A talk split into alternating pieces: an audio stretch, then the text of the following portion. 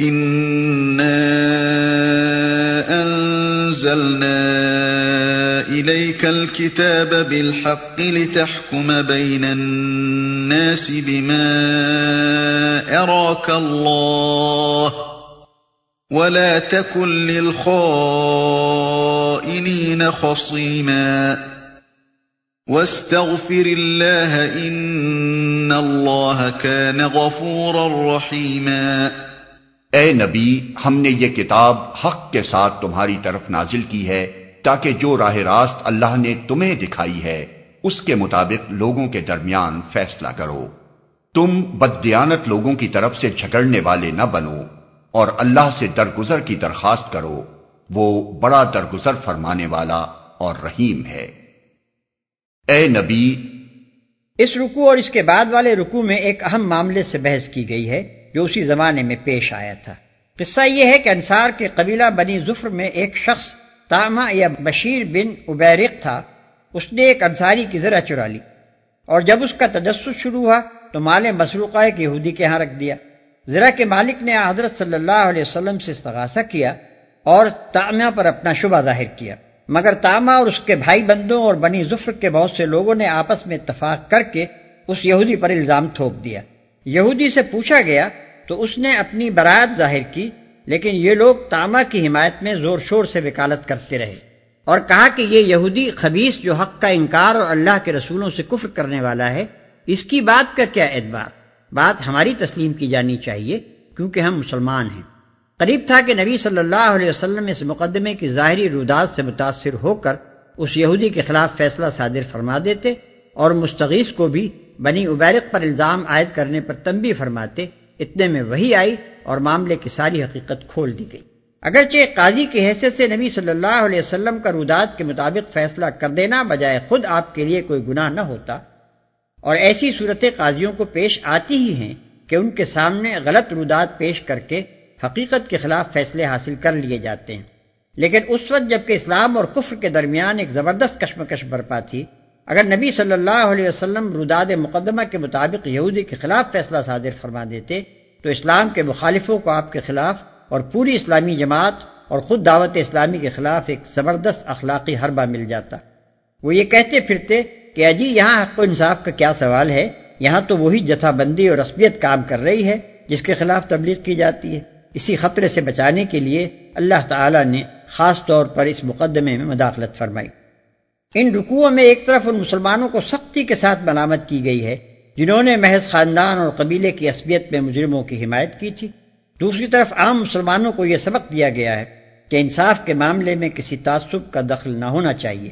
یہ ہرگز دیانت نہیں ہے کہ اپنے گروہ کا آدمی اگر برسر باطل ہو تو اس کی بیجا حمایت کی جائے اور دوسرے گروہ کا آدمی اگر برسر حق ہو تو اس کے ساتھ بے انصافی کی جائے۔ ولا تجادل عن الذين يختانون أنفسهم. إن الله لا يحب من كان خوانا أثيما. جو لوگ اپنے نفس سے خیانت کرتے ہیں، تم ان کی حمایت نہ کرو۔ اللہ کو ایسا شخص پسند نہیں جو خیانت کار اور معصیت پیشہ ہو۔ جو لوگ اپنے نفس سے خیانت کرتے ہیں جو شخص دوسرے کے ساتھ خیانت کرتا ہے، وہ دراصل سب سے پہلے خود اپنے نفس کے ساتھ خیانت کرتا ہے۔ کیونکہ دل اور دماغ کی جو قوتیں اس کے پاس بطور امانت ہیں، ان پر بیجا تصرف کر کے وہ انہیں مجبور کرتا ہے کہ خیانت میں اس کا ساتھ دیں۔ اور اپنے ضمیر کو جسے اللہ نے اس کے اخلاق کا محافظ بنایا تھا، اس حد تک دبا دیتا ہے کہ وہ اس خیانت کاری میں سد راہ بننے کے قابل نہیں رہتا۔ جب انسان اپنے اندر اس ظالمانہ دست برد کو پائے تکمیل تک پہنچا لیتا ہے تب کہیں باہر اس سے خیانت و معاشیت کے افعال صادر ہوتے ہیں۔ يستخفون من الناس ولا يستخفون من الله وهو معهم إذ يبيتون ما لا يرضى من القول وكان الله بما يعملون محيطا یہ لوگ انسانوں سے اپنی حرکات چھپا سکتے ہیں مگر خدا سے نہیں چھپا سکتے۔ وہ تو اس وقت بھی ان کے ساتھ ہوتا ہے جب یہ راتوں کو چھپ کر اس کی مرضی کے خلاف مشورے کرتے ہیں۔ ان کے سارے اعمال پر اللہ محیط ہے۔ ها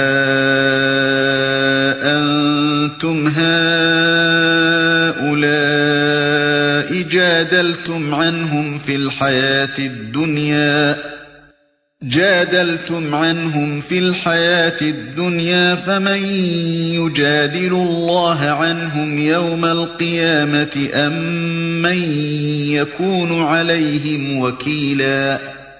ہاں تم لوگوں نے ان مجرموں کی طرف سے دنیا کی زندگی میں تو جھگڑا کر لیا، مگر قیامت کے روز ان کی طرف سے کون جھگڑا کرے گا؟ آخر وہاں کون ان کا وکیل ہوگا؟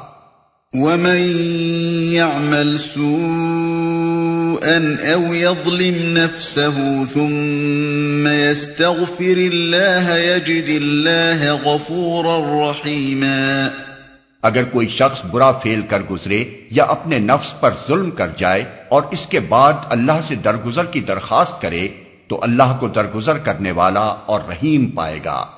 ومن يكسب اثما فانما يكسبه على نفسه وكان الله عليما حكيما مگر جو برائی کما لے تو اس کی یہ کمائی اسی کے لیے وبال ہوگی۔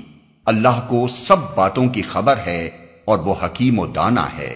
ومن يكسب خطيئة أو إثما ثم يرم به بريئا فقد احتمل بهتانا وإثما مبينا پھر جس نے کوئی خطا یا گناہ کر کے اس کا الزام کسی بے گناہ پر تھوپ دیا، اس نے تو بڑے بہتان اور سری گناہ کا بار سمیٹ لیا۔